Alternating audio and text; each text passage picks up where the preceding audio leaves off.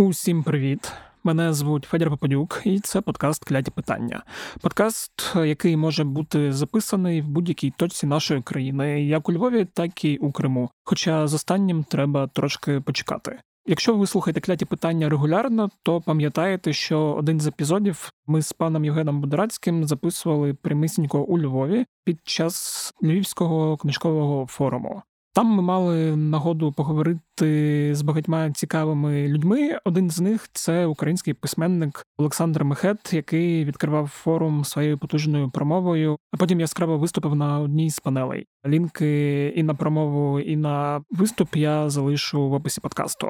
Якщо ви раптом не знаєте, хто такий пан Олександр, то ось що ви маєте зробити. По-перше, як мінімум, замовити його останню книжку. Навіть одну з останніх книжок е, я змішаю твою кров з вугіллям, зрозуміти український схід, яку було видано два роки тому, або замовити от прямо зараз його свіжу книжку Котик. Півник шавка, яка вже в друку, і от має вийти, якщо вже не вийшла. Лінки теж залишу в описі.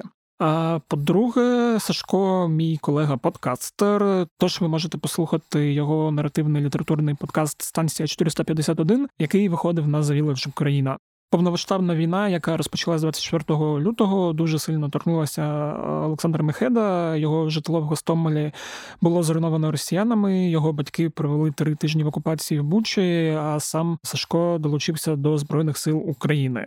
У цьому епізоді, який мені допомагає записувати пан Євген Будорацький, ми поговорили з Олександром про війну, про літературу в мовах війни, про міфологізацію та про те, що Олександр буде робити після війни. Вийшла дуже чудова та затишна бесіда. Тож давайте слухати.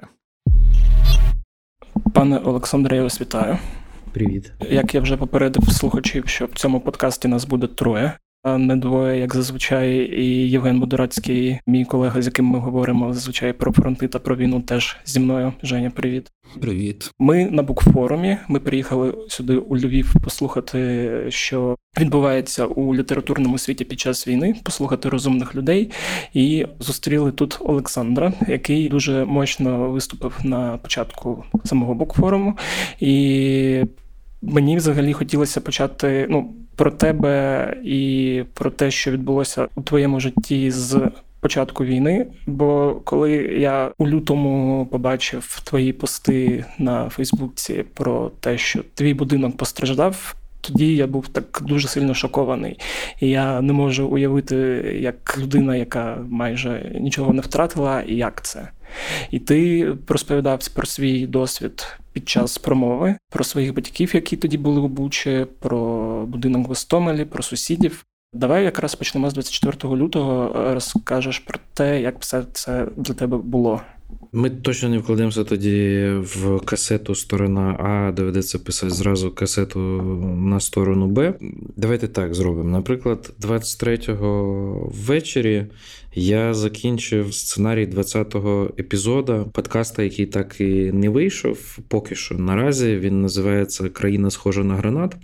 Це був проєкт для радіо Суспільного з тим, що я досліджував і писав сценарій разом з Гаською Шиян про те, як Україна зображувалась очима різноманітних мандрівників, починаючи з часів там Київської Русі і до після майданного часу. І 20-й сценарій він був про те, як всередині 19 століття зображували Україну росіяни, які сюди приїздили. І останній абзац цього сценарія був приблизно такий, що описувалось, як російські солдати заходять на українські території і відразу починають поводитись як скоти. Тому що вони починають пити горілку, вони починають некоректно поводитися з жінками, які їх чекали нагодувати, бо вони просто мандрівники, яких треба нормально зустріти. І гіпотеза, про яку йшлося, яку той автор, який це описував, він говорить про те, що для росіян вони не сприймали тих, хто тут живе, як якихось своїх. Це були чужі. А з чужими можна робити будь-що. І останнє речення цього сценарія подкаста оце про те, що з українцями можна робити будь-що. крапка, Ну або побачимо. І це там вечір 23-го я це закінчив. 24-го почалося повномасштабне вторгнення. Гостомель зразу в епіцентрі подій, тому що Гостомельський аеропорт, тому що точка входу. Київщину, і винтокрили, гвинтокрили, і і все. Ми з дружиною Оленою прожили 4 роки в Гостомелі. Батьків моїх ми перевезли в Бучу в 10 хвилинах від нас. Вони менше, ніж півроку, коротше кажучи, вони прожили в новому помешканні, і це помешкання, вікна його виходять теж на Гостомельський аеропорт. Тому мама мені е, з самого ранку рахувала кількість гвинтокрилів, які нищили аеропорт. В якийсь момент їх було 16. З дружиною нам ем, абсолютно янголи ем, долі допомогли виїхати 24-го десь близько п'ятої вечора. В бік Чернівців батьків я не зміг переконати, тому батьки майже три тижні були в окупації російській в Бучі. Оце такий початок історії. Чому в суспільстві 24 лютого сприймається не так, як сприймалось 1 березня 2014 року, якщо саме використовувати слово повномасштабно, так знаєш, маленька і велика війна. Може бути тисячі причин, чому так. Мені здається, що найважливіше, та, що відпустила багатьох, це те, що ну нарешті вони не ховаються. Раніше це вовк, який натягає шкуру, ну а тепер вовк. І тепер це зовсім інша розмова. Тобто немає це, ну вона ж все таки називала гібридна війна, вона якась така розсипана, вона якась така, ще наче песик, який за собою загрібає. А тут песик, який просто тебе руку відгрізає, не загрібає за собою. І оця річ із тим, що це пішло, да, все ще спецоперація. Це ще так якось намагається якесь слово для цього знайти. Але оця наглість, з якою вони це зробили, масштаб одночасності, що вони зробили. І оця, знаєш, тут недоречне слово перформативність, воно якесь занадто розумне для такого контексту, говорячи про росіян. Наче не хочеться їх якимись такими концептуалізувати категоріями. Але оце вже була ну, неприхованість. І оця річ, вона, звичайно, що дуже сильно обурює. Мені здається, що ця неприхованість вона провокує дуже конструктивну злість. І оця конструктивна злість, і те, що цей досвід знову він об'єднує країну, тому що тут важлива дуже річ про те, що Ракета в твій будинок це важливий життєвий досвід, який нікому не треба проживати, але він фіксить дуже багато речей. І ем, одна річ це гібридне щось в одному регіоні, в двох, в парламенті гібридна у тебе сидить якась напівпартія, напівДРГ. А зовсім інше, коли це починається в багатьох областях одночасно. І тут ще одна важлива річ про те, що той масштаб переселення людей, які втрачають домівку одночасно, він теж дає е, синхронізацію. Тому що коли ми стояли 20 8 лютого в черзі записуватись в тероборону в Чернівцях. Ну там були усі. Там був дядька з Києва, який просто, от коли мене там питають, а чого ви йшли? Той дядько в черзі все сказав. Ну, Толя його звати. Толя все чітко сказав. Та вони вбивають жінок, дітей і нищать будинки. Я що, вдома буду сидіти, чи що? І оця річ це дуже проста мотивація, чого воно так зачіпає. Тому що так не може бути інакше. Я якось насипав десь 5-6 відповідей. Насправді мала бути одна про неприхованість того, що вони роблять. І тут зараз ми повернемося саме до твоєї прямої діяльності, за якою ми приїхали. Знаєш, от в багатьох ти сказав, в багатьох містах та що змінилось. Я б сказав би в багатьох головах, напевно, у всіх головах все змінилось. І змінилось в стилі життя і в стилі багатьох професій. Деякі професії стали взагалі непотрібні, деякі професії все ще відчувають себе непотрібними, хоча це не так. А от література після 24 лютого вона в нас може існувати. Вона після Аушвіца існувала, після Нагасакі, після Хіросіми вона існувала. Просто вона інша. З одного боку, ті, хто більше працювали з художньою літературою, я знаю друзів моїх, які зараз взяли паузу, тому що вони не вигрібають. Просто не відбувається розділення автора від людини. І людина не вигрібає, від цього страждає автор, і незрозуміло, як працювати. Те саме там знайомі друзі-музиканти, які писали веселу музику, вони не готові писати. Пісні на славу ЗСУ, і те, щоб їм би ніби органічним зараз здавалося, але вони не можуть лишатися в цьому мажорному ключі. Вони просто це не вивозять ту саму інтонацію веселу. Зрозуміло, що література є уже після 24-го, вона не те, що не буде, неможливо, вона вже є, і вже написані там казки, які пояснюють дітям, що відбулося, казки, які дітям будуть допомагати вирішити це внутрішні. Проблеми переселення, якісь такі речі, але те саме і з дорослими відбувається, і те саме ж кількість письменників, які мали досвід АТО, Ну вони ж знову на фронті. Знову звідти вже іде цей різновид літератури, ем, нотатків, які йдуть. І якщо хтось із наших слухачів підписаний на Артема Чеха, наприклад, ну це ж дивовижа. Те саме весь пласт там Сайгон, Паштет Білянський так далі. Це ж все вже література йде повним ходом. І це те саме, скажімо, що робить Маркус. Прекрасна ця акція з тим, що купи книжку Маркуса, всі гроші йдуть на озброєння його батальйону. Ну це ж дивовижно, це ж все одно далі література працює, далі вона в цій схемі є.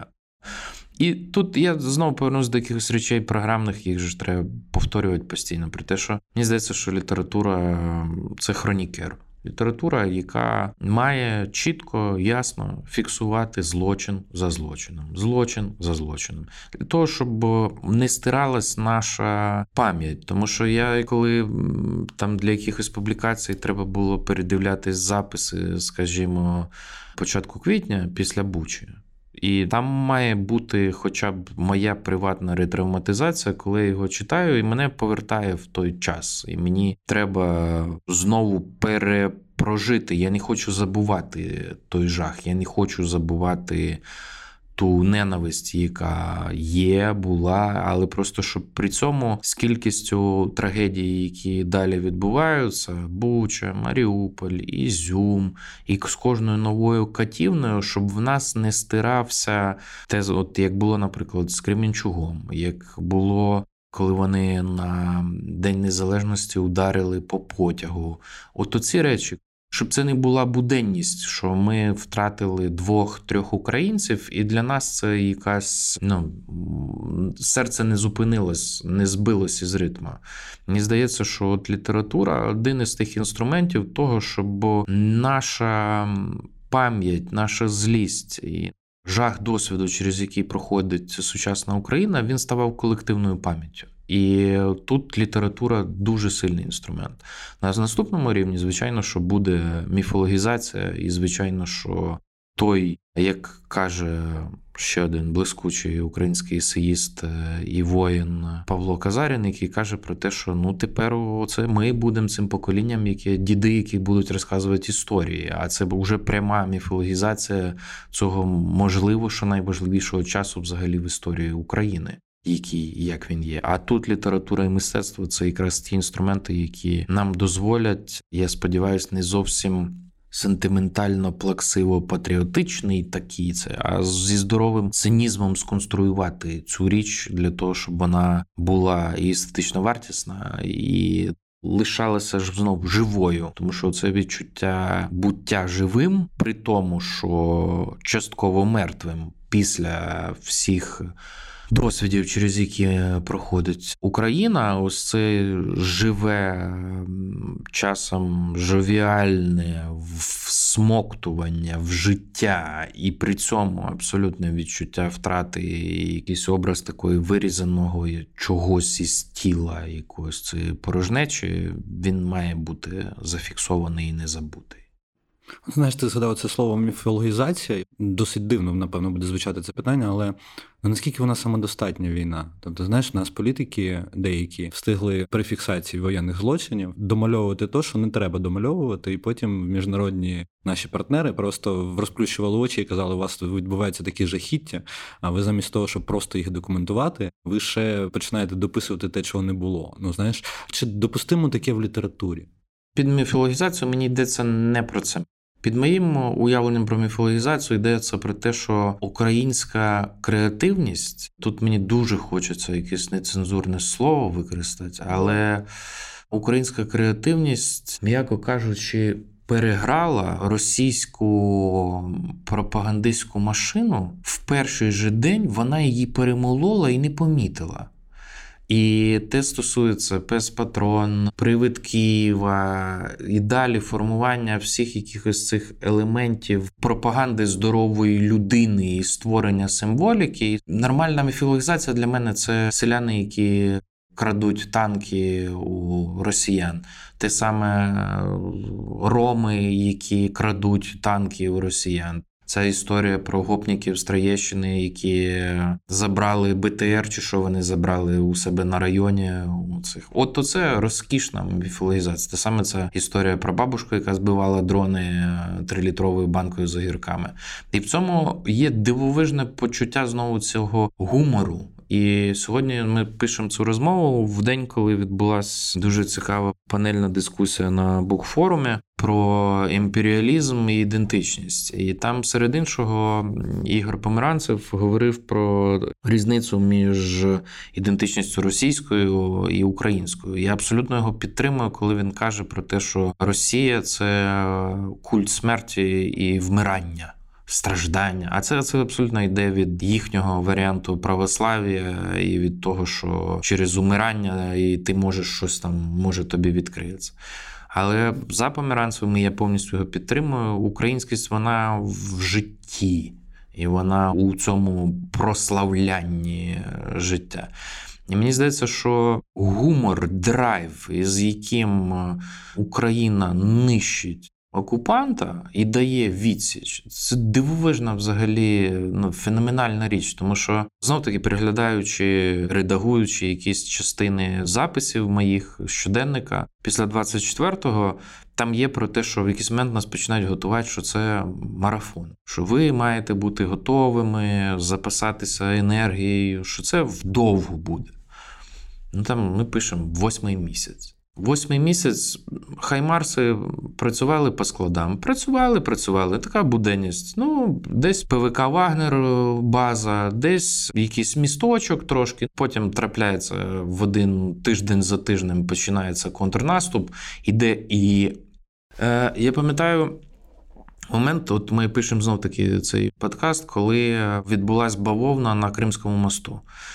І я пам'ятаю день, коли вперше були вибухи е, в Криму. І я розумію в той момент оцього скільки невиговореного було, і як воно з 14-го ця несправедливість в ставленні до анексії і всього, що було зроблено з Україною за 8 років цієї інвазії, вона раптом має отакий неочікуваний результат.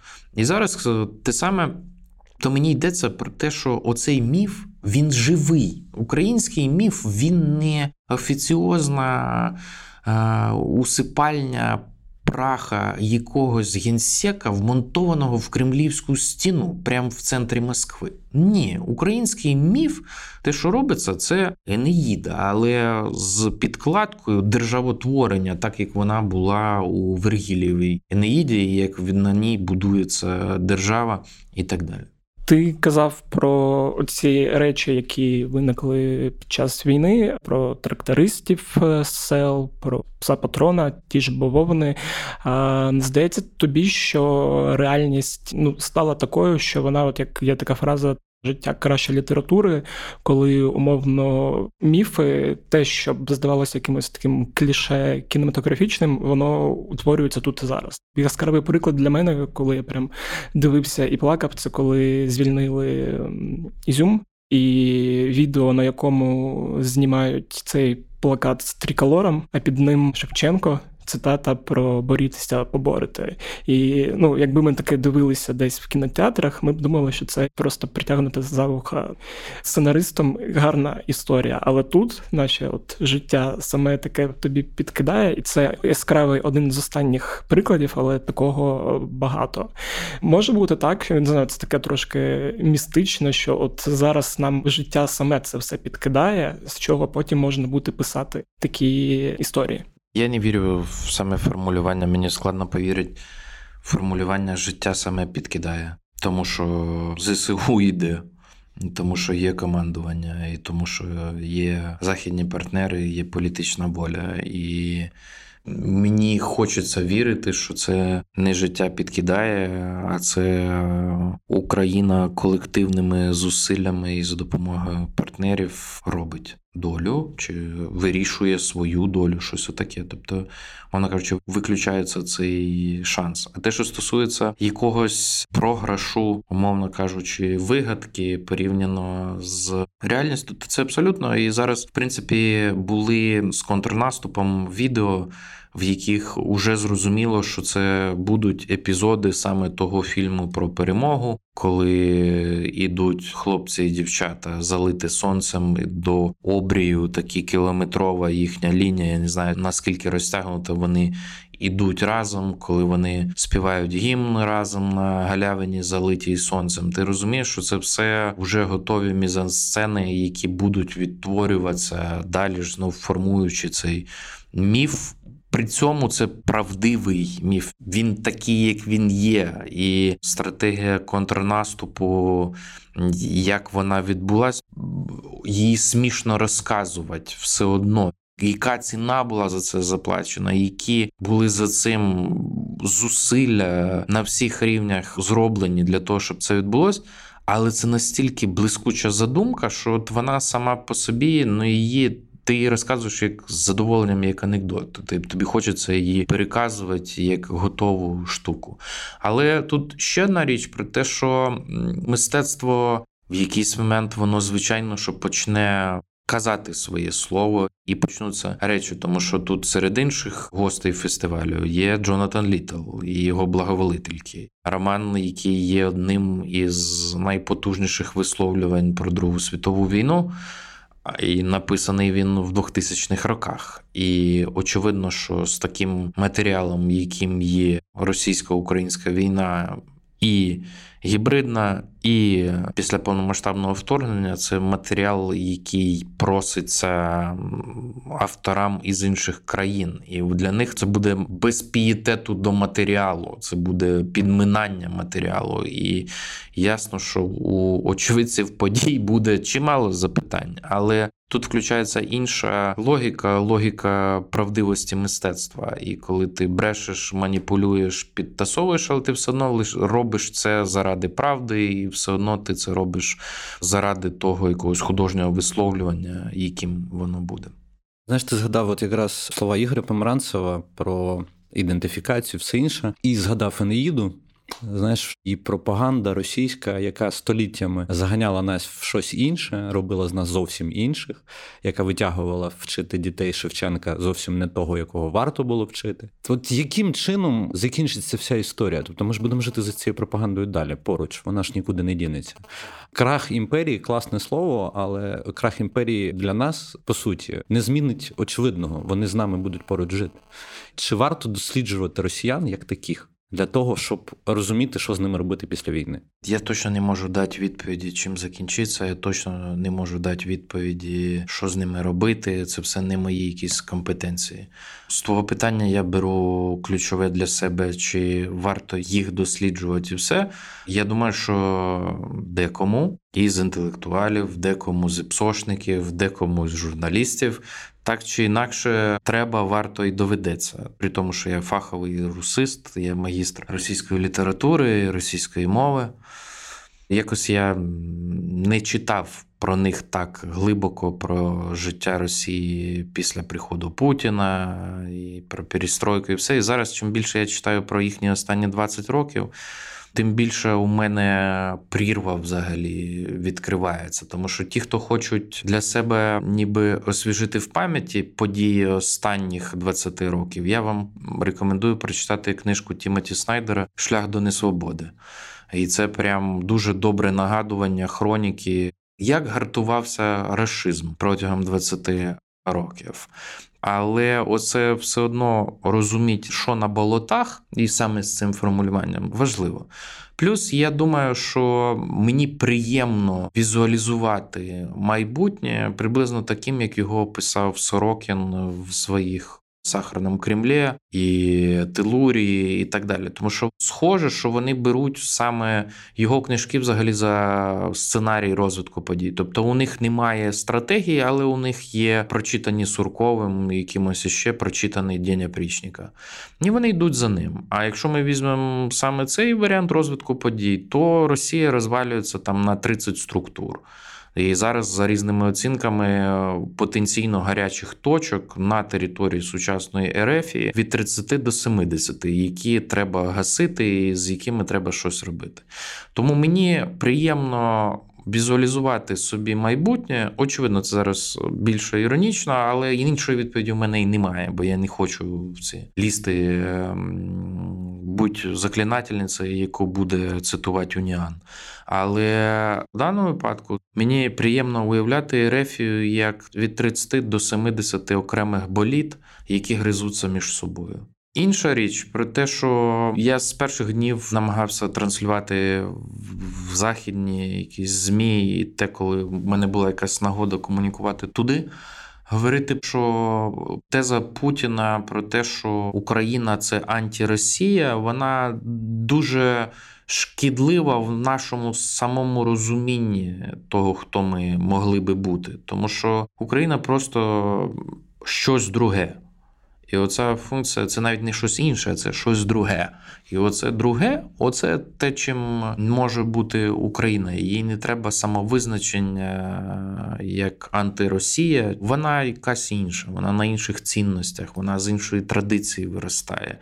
І рухається вона в зовсім іншій орбіті. А там десь за стіною, на якій стоїть нічний дозор.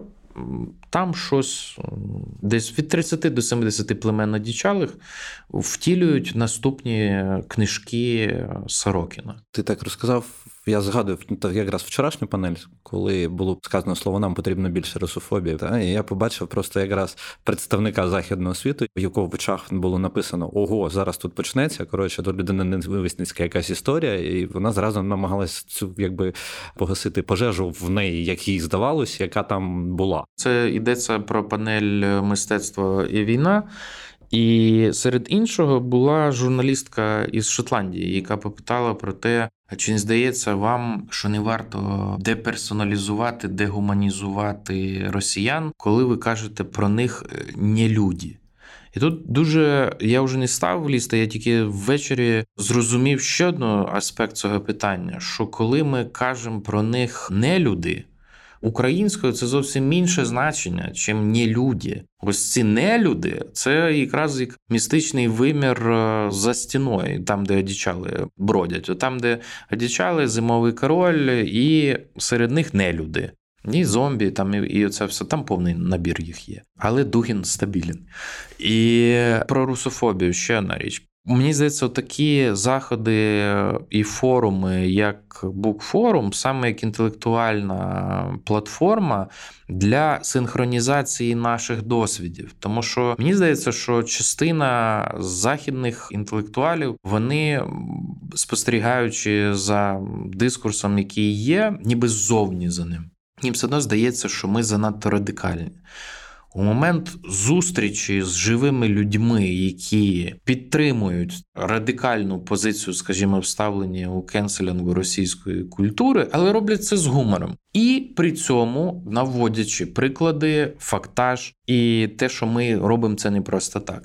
Якось у них починає змінюватись до цього ставлення. Тому я думаю, що це просто питання часу, коли будуть налагоджені стабільні поставки української русофобії по світу, тому що Росія сама робить все заради того, щоб ця ідея вкорінилася ще далі і ще глибше.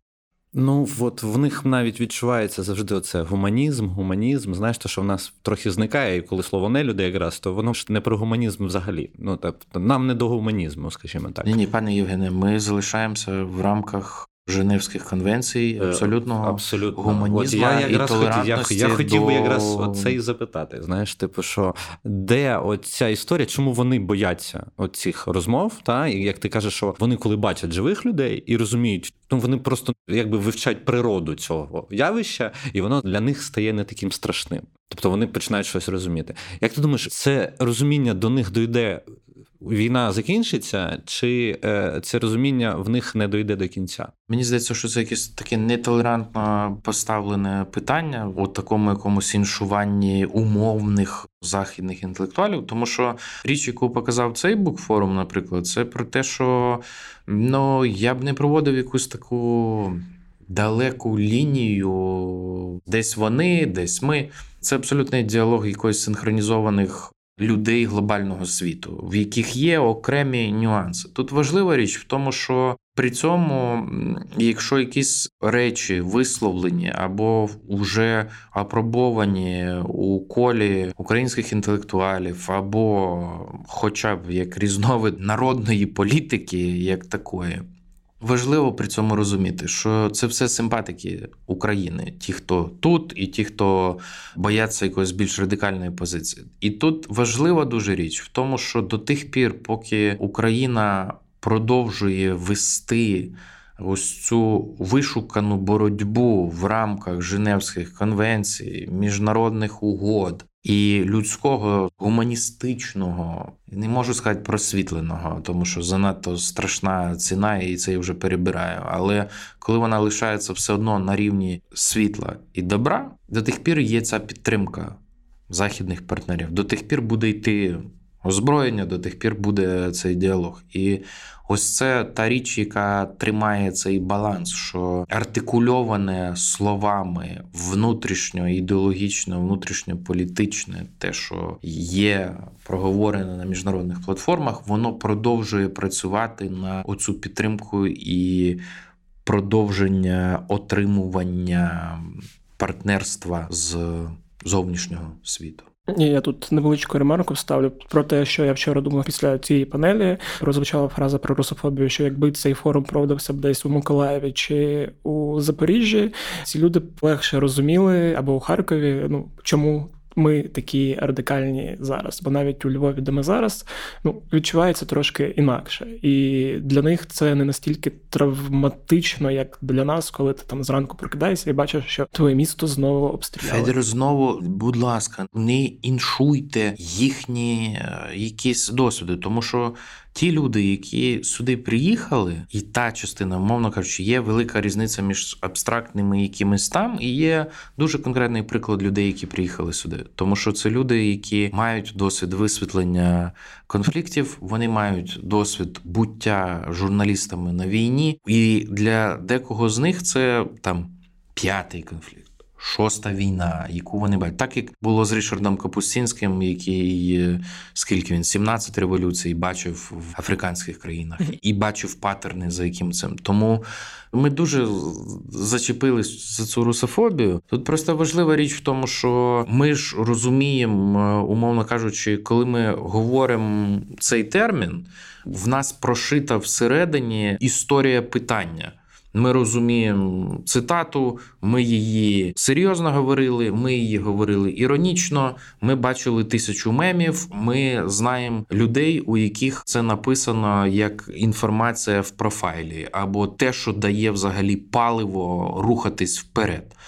Людина, яка чує сам термін без української історії питання, коли ми його просто кидаємо в абстрактний зал, який не знає історії питання, він бачить просто термін, який викликає не синхронізовані з нами реакції. І це ще одна дуже важлива річ про оцей діалог і присутність наших голосів на якомога більшій кількості зовнішнього світу неукраїнських медіа. То я не кажу суто західних, та тому що як показало ця зустріч йдеться і про Південну Америку, йдеться і про Азію, і про Африку, і так далі. Для того, щоб синхронізувалися ці словники війни, для того, щоб синхронізувалися ті історії питання. Тому мені здається, що жах, через який проходить український народ і проходить Україна, це одне, але при цьому ми не маємо знецінювати ті досвіди людей, які намагаються її переосмислювати для своїх аудиторій. Зрозуміло. А ще одне питання вчора багато, особливо під час виступу Харарі, звучало там цих тез про ну, російську літературу, про там Толстого, в якого вони цепилися. Я от подумав про те, що українські автори е, для них не настільки відомі, як мовний Толстой чи Достоєвського, якого вони постійно згадують. Як сучасні українські митці, ну і завдяки таким панелям, як сучасні українські інтелектуали, могли би представити краще для західного світу українську культуру, літературну, філософську, і ну я розумію просто, що це потрібно робити. Так, так, це потрібно робити, і це робилося до повномасштабного вторгнення, до ковіда. Це все робилося, були започатковані інституції. І В чому сила інституцій? В тому, що їхня програма розвитку і їхні принципи незалежні від політичних пертурбацій, і були запущені всі процеси. Це стосується перекладу класики, перекладу сучасної літератури, те за що відповідав Український інститут книги. Були запущені проекти міжнародної дипломатії культурної, за що відповідає Український інститут. Були запущені процеси, за які мали допомагати держкіно. Пітчингами для зйомок кінофільмів все було зроблено, вся основа закладена. Те, що починається з ковідом переструктурування бюджетів, те, що влада починає ручне керування над інституціями, і тепер очевидно, що всі бюджети мають і правильно мають спрямовуватись на обороноздатність країни, тому що зараз треба дати відсіч. Але це все має дуже прикрі наслідки на те, що страждає тому що зупинена діяльність інституцій фактично, і наприкінці жовтня, наприклад, в Києві буде відбуватися тиждень кінокритики, де будуть показані от фільми, які є результатом років. П'яти, семи функціонування, те, що стосувалося становлення українського кінематографа. Там фільми, які були представлені на Венеції, фільм Марини Ергорбач, який отримав приз на Санденсі, і так далі. Фільм Іри Цілик, екранізація книжки Артема Чеха. І у нас вже починалася ця синхронізація з тим, що вийшла книжка, за нею пішла екранізація. Вони один одного підтримують. Все було. І тут питання в тому, що з одного боку, щоб своя влада не заважала і не хотіла цим всім управляти в ручному режимі, тому що покоління українських культурних менеджерів і дипломатів, які 30-річні, 40-річні, які знають, можуть і це все готові робити, просто не треба заважати. З іншого боку, треба перемогти у війні. Знаєш, я хотів би повернутися, бо ми тут заходимо трохи в інший бік. А свого часу, там, якби коли ти писав побачити, щоб бути побаченим, та там була історія про те, що світ є таким, як тобі його показують. Тоді йшлося про революцію, про стріми і про все інше. А зараз йдеться про війну. Війна в стрімі неможлива, як така фактично, ну ми, як журналісти, це точно знаємо. Ну тому що якби є певна історія, яка має досить негативний для нас контекст, але ми розуміємо, чому вона зараз потрібна, яка називається цензура. Я не знаю, чи це цензура. Можливо, що це єдина інформаційна політика, яка є частиною гарантування безпеки. Так, можемо і так вжити термінологію. Але я про що хотів запитати? Я хотів запитати про те, що чи може бути війна таким, от якби джерелом для дослідження інформаційної подачі? Ну от тоді ти досліджував, як це все відбувається, коли людина стрімить, наприклад, та що вона показує, яким чином це може бути, чи солдат, який показує, наприклад, там вбивство, чи може це бути тим, що може змінити суспільство? Я не знаю, чи це саме має бути солдат, який показує вбивство. Це не той приклад, який би я взяв, але очевидно, що це війна контенту. Він є безмежний. Я, на щастя, на жаль, занадто старий, щоб розбиратися в Тіктоку. Але це війна, яку багато хто з аналітиків називає війною Тіктока. І що там з'являється перше відео, тоді воно потрапляє в Твіттер, і далі із Твіттера в Телеграм, і з Телеграма в Фейсбук. І вони один одного вкусили за хвоста. І очевидно, що цей контент я б сказав так, що він надзвичайно важливий у документуванні злочинів проти України, і це дивовижна база того, як уже це все формується, і наскільки цифровий слід, який залишають російські воєнні злочинці, він важливий, тому що якщо ми пригадаємо дивовижно взагалі злив. Відео із відділення пошти, на якій росіяни в Білорусі відправляли тонни награбовано, де таке взагалі можна уявити? Те саме стосується наш сусід, дружина, якого я знаю, прекрасна менеджерка культури, голова благодійного фонду. Її чоловік підслідкував історія ця з AirPods, куди вони поїхали. Ну, як це можна уявити там ще під час Майдану, наприклад, куди заведе нас контент? Тому безумовно для аналітиків буде дивовижний матеріал. Те саме стосується, наприклад, раніше там бачити, що бути побаченим, закінчувалось, як завжди, як будь-яка спроба більш-менш аналітики закінчується якимсь прогнозом. Тоді говорили про те, що у дронів буде зовсім інше життя, і це буде війна безпілотників, і все. І так великою мірою і є. Але з іншого боку, ми бачимо, наскільки дивовижний контент дають нам безпілотники, і наскільки це при здоровій пропаганді і міфотворенні покладено на черговий хід в славу ЗСУ, який він дає при цьому ефект. Так само я думаю, що великий матеріал для дослідження є з боку психологічних і емоційних станів, тому що я по собі знаю, у мене випрацьована звичка, якщо трапляється якесь чергове жахіття, зроблене росіянами. Я роблю якийсь донат, більший, менший летить донат, і я абсолютно свідомо йду в пошуках контенту з мертвими, з хорошими русскими і мені потрібен цей контент, як Збройні Сили України відновлюють справедливість для мене конкретно на цих відео. І я бачу цю справедливість, що це відбувається, і це все. Я думаю, що я не один такий, хто був підписаний, особливо там гостро в березні. Ми з друзями кидали один одному ці фотографії з технікою, і не тільки технікою, і купа анекдотичних ситуацій, коли моїх друзів підозрювали як ДРГ, їх брала там ТРО чи служба безпеки, відкривали телеграм-канали і каже: А на що вам оцей канал з мертвими рускими? Каже: Ну я задоволення отримаю. Починають ржати, віддають. Ну, все, вони всі всіх розуміють нормально. От, Тому цей мега, гіга, ультра уже архів цього всього насамперед матеріали для Гааги і для військових трибуналів. По-друге, мені здається, що якщо трохи відійти ще в несерйознішу площину, я писав вже у себе на Фейсбуці про те, що нам, колеги, терміново треба думати про заснування музею українських мемних військ, і про те, що має бути бібліотека, в якій ти за хештегами можеш знайти ту саму картинку, яка тобі треба. Тому що коли там починаються лекції, наприклад, для західної аудиторії, є мені дуже складно їх знаходити, тому що я пам'ятаю, що це була там зображення оте.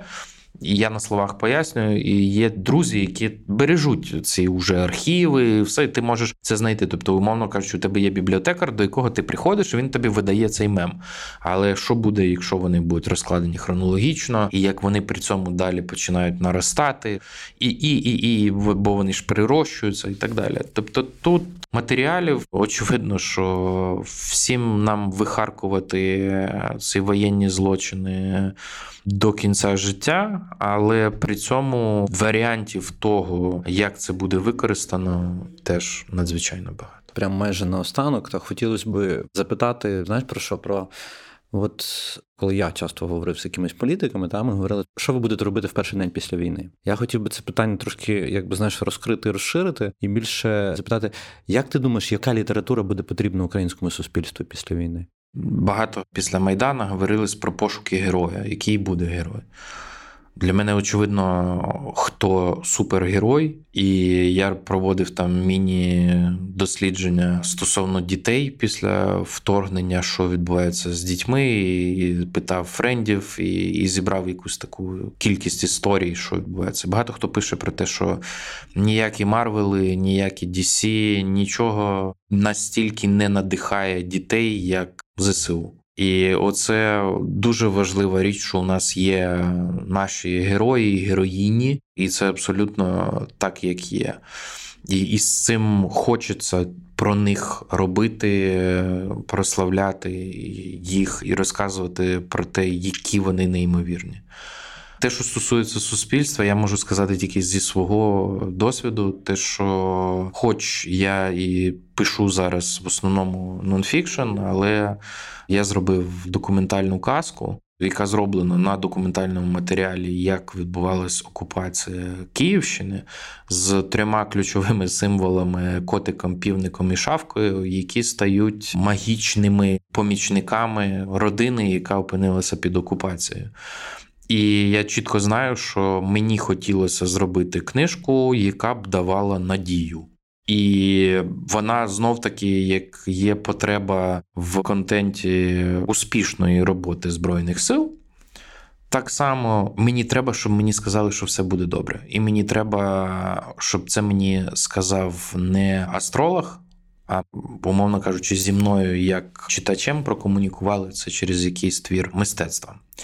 Е, Класне питання про що робити у перший день. Я думаю, що я вийду просто максимально на широку якусь дорогу, десь якесь поле має бути, мені має бити в пику якийсь дуже холодний вітер. Такий, тобто, скоріше за все, що це буде, якщо це літо буде, то це треба, щоб це був ранок якийсь чи вечір має бути дуже вітряна погода, мені має бути холодно і мене має трусити, але я буду просто орати. Це буде перший день перемоги, я буду просто кричати. І е, мені хочеться кричати до того, щоб у мене боліли скули, щоб мені було фізично погано. Але оце прокричатись це перше. Я говорив тут з вами про те, наскільки зажатість з Кримським мостом, з вибухами в Криму, і як починає, ти розумієш, наскільки ця пружина зажата. І Ця пружина в якийсь момент вона має бути розжата. І я сподіваюся, що це буде мить, година, хвилина, не знаю, але це буде просто волання. Дякуємо.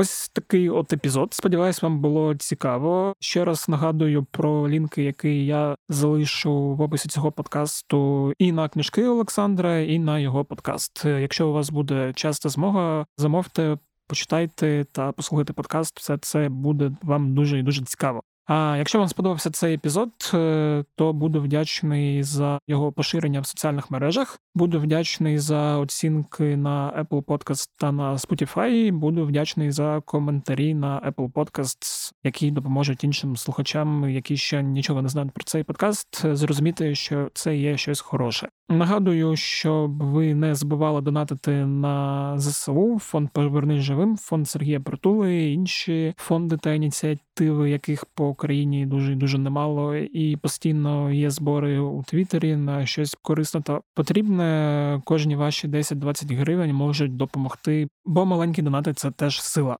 А якщо у вас може залишитися після цього гроші, то долучайтеся до клубу Української правди. Ви також можете підтримати нашу роботу, і ваша підтримка зараз в умовах війни нам теж буде дуже доречною, враховуючи, що відбувається з рекламою, і як важко зараз взагалі е, медіа працювати.